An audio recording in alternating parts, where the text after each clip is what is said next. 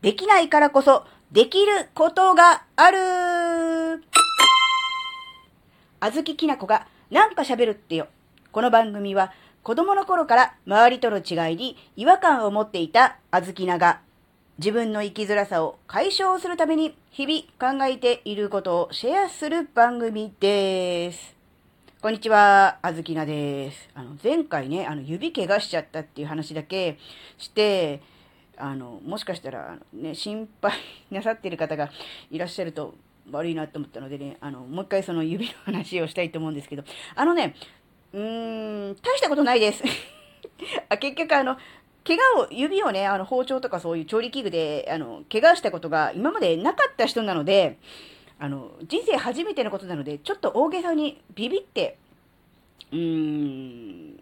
捉えていた部分があったようで、あの、傷そのものは大したことないです。で、あの、切った瞬間とかも全然痛くなくて、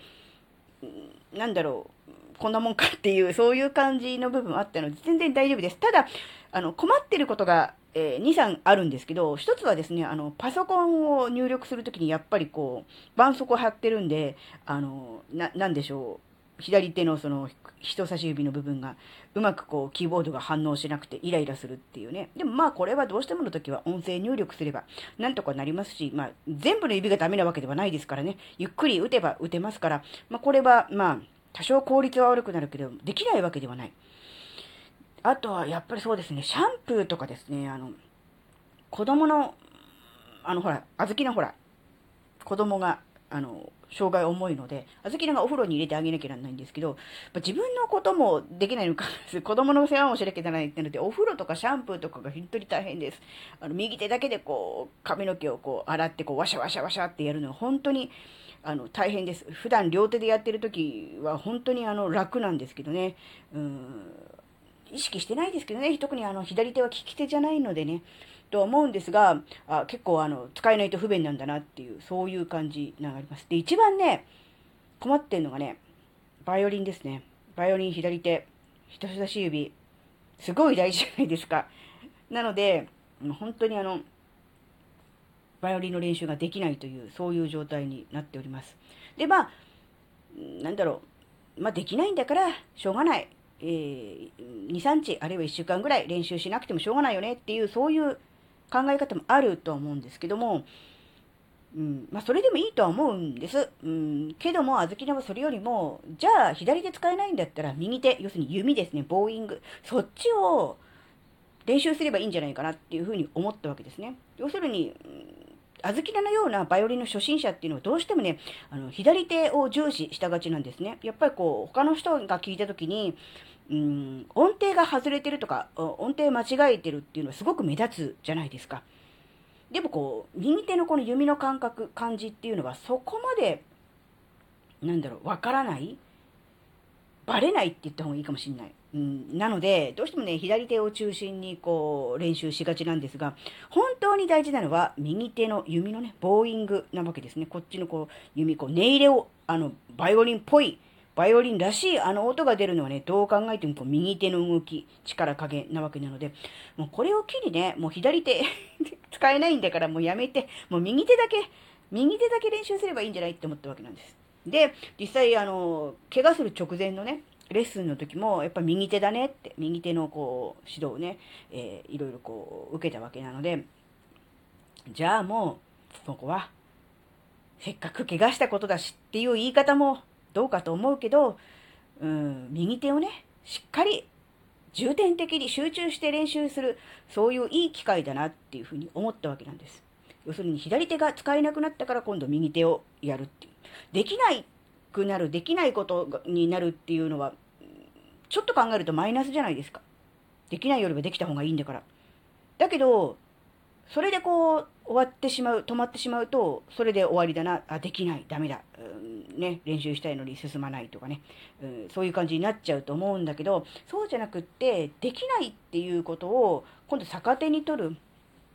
うん、左手が練習できない、使えないんだったら右手の練習をすればいいっていうふうに、なんだろうな、うん、いいように捉えてみるのがすごく大事かなって思ったんですよ。で、まあ、バイオリンはね、まあ、あずきだけのことなんで他の人は、まあ、関係ないと思うんで、そうだとしても、普段あまりこう、左手って意識してないですよね、右利きの人は。だけど、こう、左手が使えない、えー、左手のね、人差し指が、なかなか思うように動かないっていうことがどれだけ大変なことなのか、うん、めんどくさいことになっているのかっていうことを改めて、えー、知る機会としてですね、普段あまりあの意識してなかった左手、あるいは左手人差し指に対してね、うん、まあ、感謝するっていうとちょっと大げさな言い方かもしれませんが、なんだろうな、どうしてもこう主役は右手じゃないですか。で、左手はこうサブとかね、支えとか、こう補助みたいな、そういうイメージあると思うんですけど、いや、左手があるから右手も動かせるんだ。ちゃんと動くことができるんだ。両方あって、すべての指がちゃんと使えてるから効率よく、えー、いろんなものができるんだ。例えばね、パソコンを打つことができるんだでもそうですし、なんかね、うん、日常生活のね、何でもそうですね、動作とかでもね、できるんだなって思ったら、やっぱりこう、なんだろう、普段ね、怪我をする前は何とも思わなかった。当たり前だとも思うことがなかったけれども、やっぱりこう、不自由になって初めてわかる、そういうありがたみっていうのもあるんだなっていう、そこにね、フォーカスすることによって、まあ、いずれ治りますから、多分、多分治ると思うので、そうなった時に、うーん、元に戻るのではなくて、やっぱ今回怪我をして不自由な体験をしたっていうことを生かした、うん、そういう、なんだろうな、日頃、これからの先を過ごすのがいいのかななんてこともね、ちょっと考えたりもしました。なのでね、あの、まあ、怪我はしましたが、怪我大したことないですし、まあ、せいぜいバイオリン が弾けないことぐらい、まあ、せいぜいっていうのも変ですけどね、ま、プロではないです。アマチュアですからね。